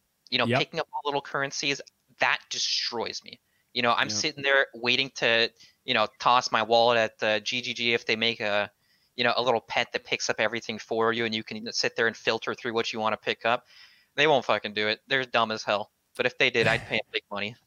Yeah, no, I, I'm with you on that 100%. There's a big part of me that feels like the game itself is already pretty click intensive, and there's a lot of optimization. Like, they need to invest in a whole UX team, and I'm, I'm hoping a lot of that will come in Path of Exile 2. COVID has slowed all that shit down, but uh, yeah, dude, it just sucks to like really like a game, but just physically feel like it's not worth playing, especially how quickly the seasons reset, you know, with the leagues like the last league I got to Act 10 and didn't start maps. I was like, this is just not w- worth it. and I, it's Right. I, I hate it's a shitty reality. Um, but I'm glad to hear that you're doing better with that regular stretching. Have you been able to maintain pretty well? You, you've been hitting the gym. What are you benching these days, bud? Oh, no gym for me. So at the beginning of COVID, I actually uh I was doing homework, you know, no weights. I was doing running for like three months straight. I Uh-huh. felt fan fucking tastic. And then ah, you get there and it's like, you know, I'm a little sore today. I don't I don't really feel like uh doing much. I'm gonna take an- easy day, you know, nice cheat day, and then it never starts again. But I'm about to Ah. get back to it. But Good. uh, I've been eating a bit better. Uh, I've been sleeping a lot better. So I feel pretty good in general. But yeah, for the hand thing, um, a lot of it is stretching in places that aren't your hands because it's all connected. Sometimes it's up in your shoulders, sometimes it's in your your back, Mm. and you really have to get everywhere. And I was doing like 30 minutes at a time, like twice a day in the morning and at night. And uh, I honestly started to feel better really quickly. hmm Um, when I play Dota now, um, sometimes I notice that I tense my mouse hand a lot. Like while I'm playing, without even noticing it, I'll realize that I'm gripping my mouse extremely hard, or I'm clicking much harder than I would be when I'm, uh, I guess, I don't know if it's fatigue that ends up doing it, but when I'm more relaxed, I guess. Interesting. I, I mean, And you so- always. I, I always noticed you had the thing where it seems like you press down on your hands a lot. Like you have Yes. that the spot like on the edge of your palm. Like I don't. I feel like I rest my hands, but I kind of like I'm not pushing down with my mouse, and you're like you're taking some energy out on that mouse pad, dude. You're like fucking you're rubbing that thing. You've got some legit calluses going on. Yeah, like uh, my elbows, like they dig into my chair because they're pressed down so hard a lot of the time as well, and that's Oh. where I really feel it. Yeah, that can't be good for circulation. Yeah. Oh, buddy. So, uh, I don't know how to fix that. You can get like these pads for your chair so it's like softer so you won't do it naturally. Sometimes I put a pillow so it's softer, but I definitely notice I start to do it more towards the end of the day. maybe you need to take up like a, a physical workout type hobby thing that lets out some of the rage. Like go go hit the punching bag a little bit, or like uh, That sounds great. That'd be fun. you know do a little Tae Bo or some shit where you can jump around and just fucking let that rage out. For me, it was the rower. When I was like peak anger at BTS, and I was just like fucking LD, I was rowing and just letting that shit out with every single pull, just like. "Ugh, yeah, you like that? Ugh." Just let that rage out. You got to do it, man. You got to let that physical energy burn. It's awesome. Um, all right, last question, buddy. And this was one from Trent. He wanted me to ask you who is the antithesis of Brax? Because you have a reputation for being one of the most zen, as we often joke, the most dead inside. That's what makes you such a top tier off laner. Is that you are you are the untiltable. Every time I cast you, that's my little nickname, Brax the untiltable. Um, who would you say is the opposite of you as a Dota player? Have you ever played with someone that you felt like is just that, like maybe even just in a trial capacity or in a pub, uh, anyone in general, where you felt like this person couldn't be more the opposite of me in how I approach Dota in every aspect? Man, I actually don't think I've come across anyone like that. Usually people don't stick around. You know, they or they change, I guess. Maybe they're like that at some point. But um I guess in terms of like uh pro like in terms of like Dota stuff, I'm not very feeling based. I guess I am. To, everyone is to a degree, but some people are more like strategic, more tactical. That like you know this is the better thing to do nine out of ten times. And uh, there are certainly players that don't give any thought into that whatsoever, and they play entirely based off feeling. You know, they'll ask them like, you know, what was your, what are you trying to accomplish by doing this? And they'll say, I don't know. You know, thought it was cool. I saw two creeps, but you know, they didn't think about what happened 30 seconds later. and uh, Volvo was like that at some point. Well, I coached him on DC when they're at TI seven, I think it was. It was the TI Team Liquid one, and uh, a lot of the times, um, he had certain things he needed to accomplish in the game, or he wouldn't feel good. Hmm. There'd be a lot of stress and a lot of nerves built up on him, and uh, I've never really been one to be affected by nerves or stress. I guess in terms of Dota, I mean, stress in real life is different. I see. Yeah, Uh, well, for sure. All right, so, so I had an, an answer to this question because I, I was going to see how my prediction matched up with the reality. Are you ready for this? The Oh, yeah. antithesis of Brax. It's a it's a player that is no longer involved in the pro scene. My man Jiggle Billy. I thought Jiggle Billy would be actually like if you are you know what, what's that old uh, the unbreakable you know the man of glass and the guy that doesn't get broken? If you're bruce willis he's absolutely that other guy. Is it samuel l. Jackson? I, I mean i've seen some of those streams. This is your ixdl rank one champion. Yeah, I, I guess so. I, I, I didn't really interact with Jigglebilly very much, but that guy was quite the character. You know, he's your class clown multiplied by about a billion, maybe two billion. But uh, You know what finally got him banned from Twitch for the last time? Do you know what the Oh. event was? So he had had many moments over the line. The final time was when he won a Dota game or some other successful event, and he put on rock music and full screen camera and jumped up on his desk wearing nothing but boxer shorts and just played air guitar, flapping his dick with his fingers as if to be strumming the strings.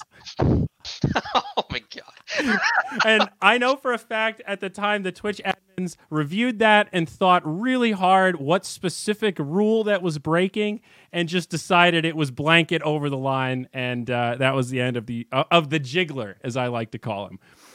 So poor Jiggle Billy. I mean, he had a tough go, um, but that is one way to. I that's one way to go out, man. That's that's kind of impressive. Yeah, I think most of his content's since been deleted. Those are some of those like should have uh, maintained for the archives. Uh, a couple of those those old Centaur videos, man. Ugh. One of my greatest Dota memories ever was I think Summit Summit One or Summit Two. Watching Jiggle Billy videos with N0tail after the uh, after party when we were rather intoxicated and just laughing maniacally, and N0tail just continually like doing the thought experiment of like, what do his parents think? Like clearly he doesn't live on his own and he's just screaming at his computer every single day. What do they think is happening in there? Just uh, I oh man. Ah, Guy, I'd like to see in real life. Not you know, I'd like to to watch him from afar just to see how he interacts. Maybe it works differently for him. That's crazy. yeah, absolutely. Uh, Braxy, that was most of the stuff I had on my list to talk about. Anything uh, you want to get off your chest? Any anything grinding your gears these days, Mister Dota Buff? grinding my gears uh, outside of the DPC format and all that. Not much, honestly. I, I'm easy, I guess. I just want a playoff bracket. Uh, the thing most people have complaints about for the DPC. So the top teams hate DPC because they have to play for six weeks and it takes really long time, whereas they could qualify for the major in two days before. Mm-hmm. Um, and then everyone else is thankful because now the top teams are forced to scrim them because they're playing for so long. In the past, Mhm. EG would fly out after three days and you would never scrim them. Now they actually are forced to scrim you because they're sitting there. So thank God for that, honestly. Um, this is uh, God, I don't know if I want to say this. This this might make me some enemies. Actually, I don't know if I want to say this. Uh oh. Oh boy. Wow. welcome I mean, to I the club, bud. this- I can say this in a respectful way. Um, people that play by Valve's rules are obviously like, it's just like the real world, right? Your successful people are have uh, more favoritism towards them because they want to be associated with them. They bring in the numbers, they bring in more attention Mhm. and eyeballs, which is very important for them, of course. Uh, the sa- we don't all play under the same rules. Okay. Um, and that's reality. That's why, to me, this is the most real world, you know, it's ever been. um, and this shit completely bugs me because I have no power over it at all. maybe chan- tangential to sort of what you're talking about. Did you, did you have any thoughts about that team press release that was signed by OG and the top eight teams at the May? well, top eight seeded teams going into the major? Um, Wondering when you're gonna bring this up. Oh god, yeah, it's a can of fucking worms, dude. You know, it's like I knew that that tweet was going to be a little spicy. I did not expect all caps. Like, I that was that was way further than what I, you know. Anytime I'm about to post something spicy, you think about the threads, right? All right, how is this going to go? And you realize there's a lot of variance, right, depending on who responds, how it's like Reddit. The first couple comments kind of drive the dialogue of the whole thread. So there's a lot of different ways the thread can go depending on who gets to it, when, where, and what, right? There's a whole psychology to that shit. That was more than I even thought in my craziest reality. So I to sum it up, I just feel like I hit a nerve. I think to have a reaction like that, something's hitting pretty close to home. Um, but you know, my goal wasn't to dig it in as much as just to try to highlight that I, that felt like a big power flex to me. And now that I'm forced to empathize with the South American space in particular, um, I can sort of see that power being wielded disproportionately. The fact that OG signed it kind of was a little weird to me. Of like, wait, what do you guys have to do with this one again? What about the teams that are going to the event? Why don't maybe we should ask them? It really bothered me when I I didn't mind that statement as much until I heard that not all the teams were even uh, like contacted to be included. It's one thing if they were contacted and said we don't want to be a part of that, but to not even give them the chance is to me very indicative of a somewhat broken power dynamic. But I don't know. That's that's just my my analysis from you know over here in the bleachers. I got no real horse in the team race. Right. Um, I guess I'll just give my quick, unfiltered thoughts about it all. Um, I mean, I don't want to fuck you up here, dude. I, you know, if, if you don't want to don't talk about it, it's totally fine. But um, you I- know, my like thoughts are already out there, so I got nothing to lose. I just want to present it in a way where I don't say something I don't mean. You know, I don't want to accidentally say something that implies something else that wasn't exactly my point. Cause uh, you mean to pull a SUNSfan? right. So I'm gonna reference you and uh, Kelly's dialogue because uh, I think that was the most, you know, the biggest part of it, I guess. Um, first of all, I love Kelly. She's super nice. She's super helpful. She's really caring and everything. She's great. Um, I really think that you guys are talking about different things at some point in the conversation. I thought that, uh, so in your mind, you come off as extremely direct, right? Because you're trying to address the problem and not beat around the bush. And it's really easy to see that as an attack and to have it translate into other things that you don't exactly mean. Mm-hmm. But if you were able to look at it objectively and not be a party in it that may uh, get emotional about it, then your very direct statement is easy to read. It's clear and concise. But if I were somebody that were more invested in it because my team or I was going to the event, it would be very easy for me to feel like I'm being attacked and being called stupid for signing this.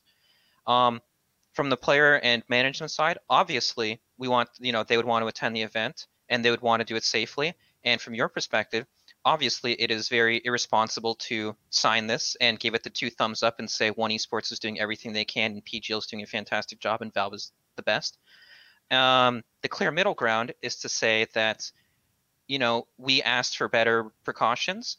Um, one esports has assured us that everything will be okay and that they have done everything in their power that they can do, and that is that. Mm-hmm. So I feel like there was a lot lost here because it is it is very emotional. Um, it's really easy to construe being very direct about something as a personal attack, especially it's true when it branches off into other things. It's so true. There are parts where you guys are both right and parts where you're both wrong. But in the end, I think it's stupid, and I don't think that anybody, whether you're a player or manager, like, yes, people want to go to the event, but I would, I would not have signed that. I would not have given the two thumbs up. Um, I would have felt very responsible if anything bad happened because I'm giving them my seal of approval. I would not feel comfortable. Yeah. Um, I think that's a, a pretty metered metered take. I think um, I definitely could have handled it better because th- there's like a moment, like I said, when you don't even think about that reality, you like I start getting defensive of just like, now you're attacking me, Jesus Christ! Like, um, so I, I see. I think you're very astute in pointing out how how quickly this sort of that chain of communication broke down of she felt attacked and I felt like I wasn't attacking her. So that yielded her to attack me, to which I got defensive, and then that fuels this whole really shitty exchange.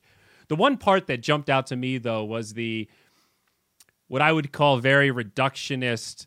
If you if you're nervous about the event, just don't go. No one's forcing you. That kind of all caps, like, you know, just don't go then. I think that's a really unfair thing to say to somebody in South America who has a much different situation with COVID, right? Like, not even just the travel, but like healthcare in your country. What if you get sick on the way back, man?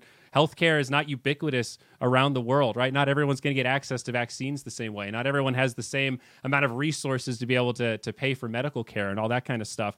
That's to me just that came off as just very even if it's emotional in the moment. That's that's heavy, dude. I think that's telling of how quick people are to dismiss the struggle of South America. And that really hit, man. COVID is different everywhere, right? In Sweden, yeah. people pretty much don't believe COVID does anything, or at least that's what the government comes off as. I know in uh, Peru and Brazil, COVID is extremely bad. Mm-hmm. Um, in Brazil, I, I don't it's know. rough in Peru as well. Right in Brazil, I don't know what their president is called. I don't know what his exact title Bolsonaro. is. Oh, that's his name. Right. I've been told from some old Brazilian teammates. You know, I you ask them, you know, how's COVID? You know, how's life? And they're they tell me things like it's fucking terrible. People stealing in the streets because the government won't do anything to help them. Yeah. And uh, he's, they, I've been told that like the drug lords in Brazil have to like step up and close down businesses because the president doesn't care enough to actually acknowledge its existence. Jesus, like dude. absolute crazy movie Ugh. level shit. And um, yeah, I, don't know exactly what prompted a response. I don't remember the exact sequence of events, but uh, it's not the same everywhere, right? Like yeah.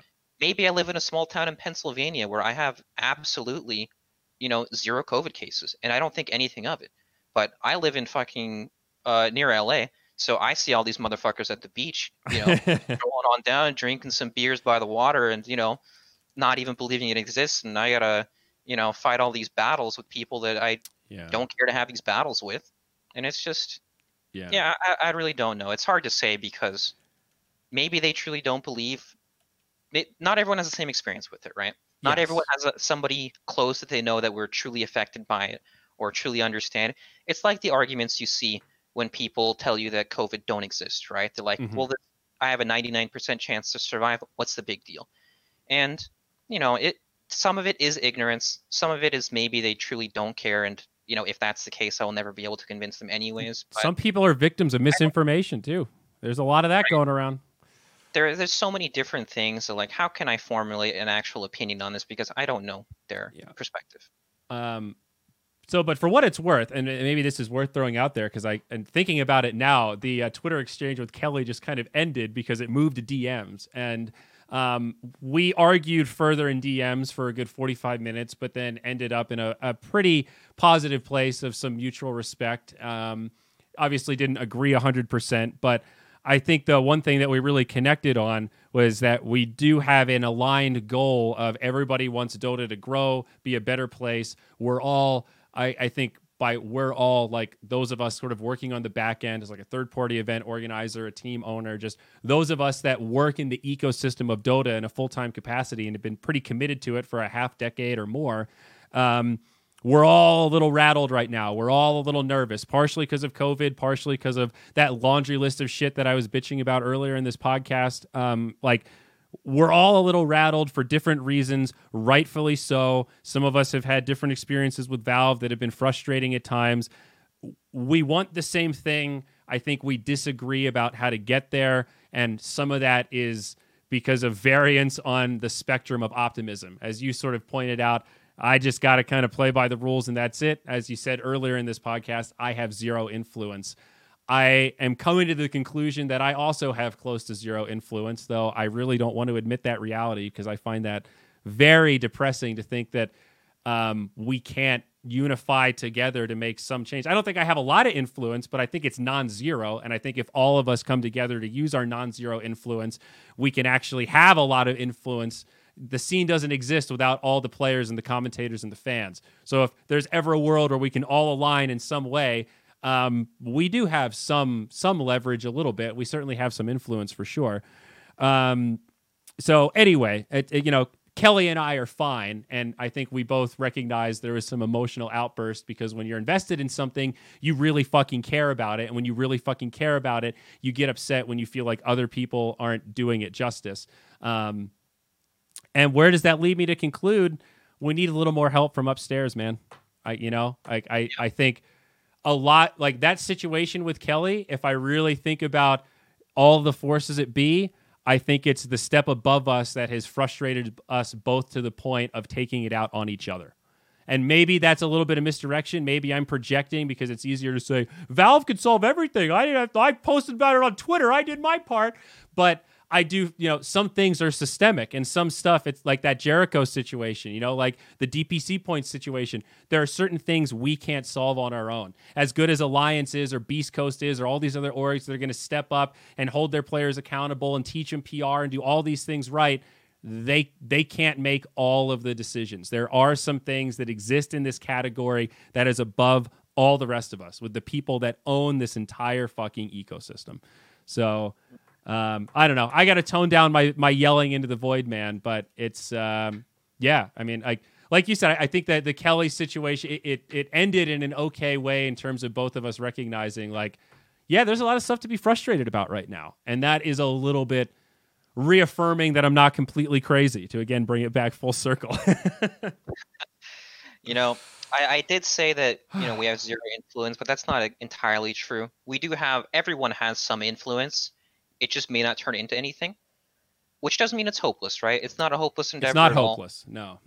It may take time, but you know there are struggles out there in the world that take thousands of fucking years. But once you hit that point, you know it's all worth it anyways. Mm-hmm. And uh, if anything else, you know, even if that doesn't happen, it'll unify everybody because realistically, we're all on the same team, right? Everyone wants Dota Yeah. to grow. We all want it to blossom and be big and beautiful and all that good stuff.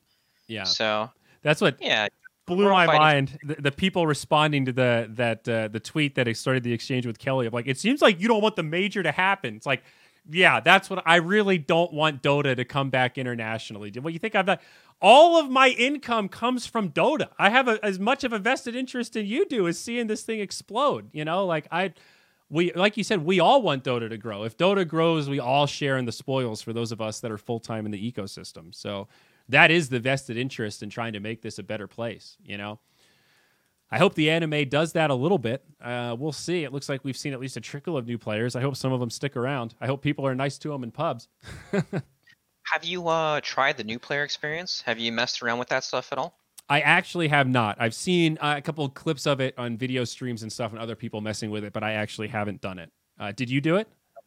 Uh, I've looked at it a little bit. I've been I haven't done all of it, but I've been told it's amazing It's pretty good. and well done, yeah. community, because you guys definitely helped all that stuff. That's fucking amazing. Yeah. Well, well done. Well done. Um, It may have taken ten years to do anything you know Okay. tutorial related. I, I like don't want to say this because it's just it pay, it furthers my whole of being the forever negative cynical guy. But I just want to. Do you think that they had this new player experience? Like it's so good and so robust. They must have been working on this for a pretty long time, right? Was giving the community credit for sparking that just the easiest layup of all time? I don't know. Like honestly, I don't have enough Oh, information. oh, about I don't know either. Yeah, I, I'm just saying. Do you know what I mean though? Like maybe I'm just right. too deep in this marketing thing. It's a framing thing, right? And it doesn't matter. But if let's say Valve's been working on this new player experience for two years, right? And then they have this Netflix deal, and I go, "This is a perfect time to drop it. This is great." And then the community makes that thing. If you're sitting at Valve going, "Hey guys, you know what would make everyone feel really good?" You know what I mean? I, I, I, I, I feel bad bringing it up, but I just I can't unsee like So- marketing stuff these days. Listen, regardless of the intent behind it all, Dota is community driven, Yes. right?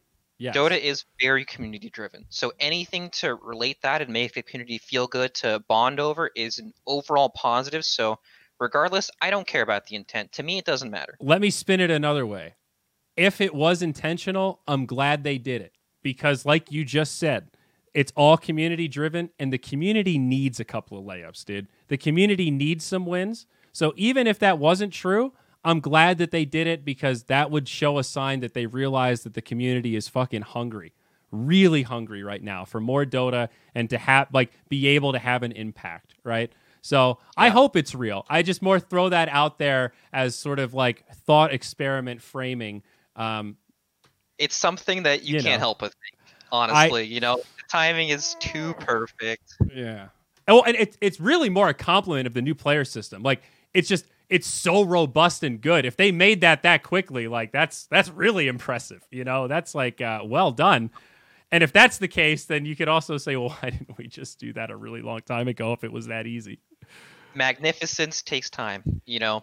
Yeah. You, you, you know the phrase ignorance is bliss? There's some other extra part on that. I used to think that was the stupidest phrase in the world. I used to hate it when people would say that when I was younger. Just like, why would you ever want to be ignorant of anything? You should want to know everything.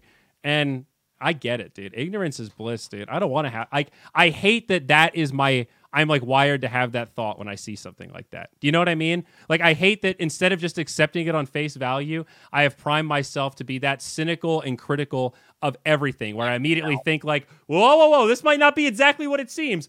I don't have any reason to think it isn't what it seems, but it could be. I don't know. Like, why is that the first thought that comes to my head? Maybe that's a good question for my therapist. You just want to see the world burn. Is that it, dude? Am I wired to be the Joker? Fucking hell, dude. I don't know. You just want to make sure it's for real. You want to make sure that, you know, people know. Yeah. I guess I'm just projecting my own insecurities onto the world, Brax. Saying it out loud, that's what I think I would. If you just said that to me, I think that would be my response. It sounds like you're projecting some of your insecurities onto the rest of us. So there you go. You're a pretty good therapist, dude. You just sit there and listen. I say all the dumb shit out loud. I hear it back and go, God damn. Well, that's the last time I'll say that. Well, thanks. you're a good listener, bud. Bill you later. I'll bill you later. Sounds good. Well, Braxy, I appreciate it. I can't wait until we get to see each other in person again. It's been way too long. I'm overdue for a hug. This was a. I, I feel like I need to apologize. I didn't mean to bring you on here and get into all this emotional stuff and almost come to tears talking about racism, but it just it could just kind of happen. So I guess it was meant to be. Oh, it was good. I'm glad to be here. I had a good time. TLDR, fuck racism. You know, community, two thumbs up. Good job. Keep doing what you're doing. COVID times are rough for everyone. Hell yeah. It's rough for everyone. We're all people. We got to get each other's backs. I mean, what better time, though, in terms of use case for the power of community, man? And, and gaming has always been powerful in terms of the, the community side of things. I don't know. Uh, do you have a Brax Discord? Oh, I do. It's called the Brax Street Boys headquarters. There you go. Um, but I mean, I every streamer's got one now. But I mean, this time has. I mean, my my Discord has really been up in engagement, and there's been a lot of really good, thoughtful, engaging conversations in there with people with differing opinions and stuff. And that is one positive side to all this lockdown stuff. Is I've really seen the power of community in full focus. It's helped with my my personal feelings of loneliness. I can say that for sure. Yeah, it's a hard one to avoid, honestly. Feelings of loneliness. Yeah. It's it's fucking rough. Yeah. Try using Tinder as a dude in a dress. That's fucking rough, dog. Jeez, hard, double hard. yeah, exactly. Yeah, I'm playing Tinder on hardcore. It's uh, it's not fun. You're trying to get the hundred percent completion on any you know exploration game or something. it's a real struggle. Uh, hit us with the plugs though, buddy. Where can people find you? I know you've been streaming a lot. I'm partial to the Brax host myself, but hit us with the socials, bud. All right, so you guys can find me on twitter.com slash Brax Likes braxlikesdota. My socials are terrible. They are not the same. My Instagram is Braxton Paulson, and then my Twitch is Braxton911. So nice. Good luck. All right. Well, there you go, folks. Uh, it, you know, you're like one of those really cool hipster bars where there's no sign, so you got to know how to find the spot. And once you get inside, you realize it's really cool when where all the awesome people are hanging out. So there you go. Yeah. Give him a sub, guys. Give him a follow. Brax, I appreciate your awesome, candid conversation. Um, yeah, we got to game some. Now that now you can't Smurf, I guess we can't play Dota together. But I don't know. We got to find some way to game it up when you're not busy, buddy. I miss hanging out. There'll be a new game for sure. Waiting for a new game. Yeah, absolutely. Maybe it's time to to bring back PUBG. Play for a game, realize it's awful, move on with life. Dude, that's I, what Among Us was with the new map. It was. I tried with PUBG and it's dude, it's strikingly awful. The addition of bots makes it so not satisfying. When you kill a bot, it's just like, well, yeah, he was just standing there. It's like shooting a, a dummy target. It's just Overwatch 2. That's when we're all going to make the big comeback, right? Mm, all right. There we go. So a lot of Symmetra to be played. All right, folks. We'll see you next time. Thank you so much. Bye bye.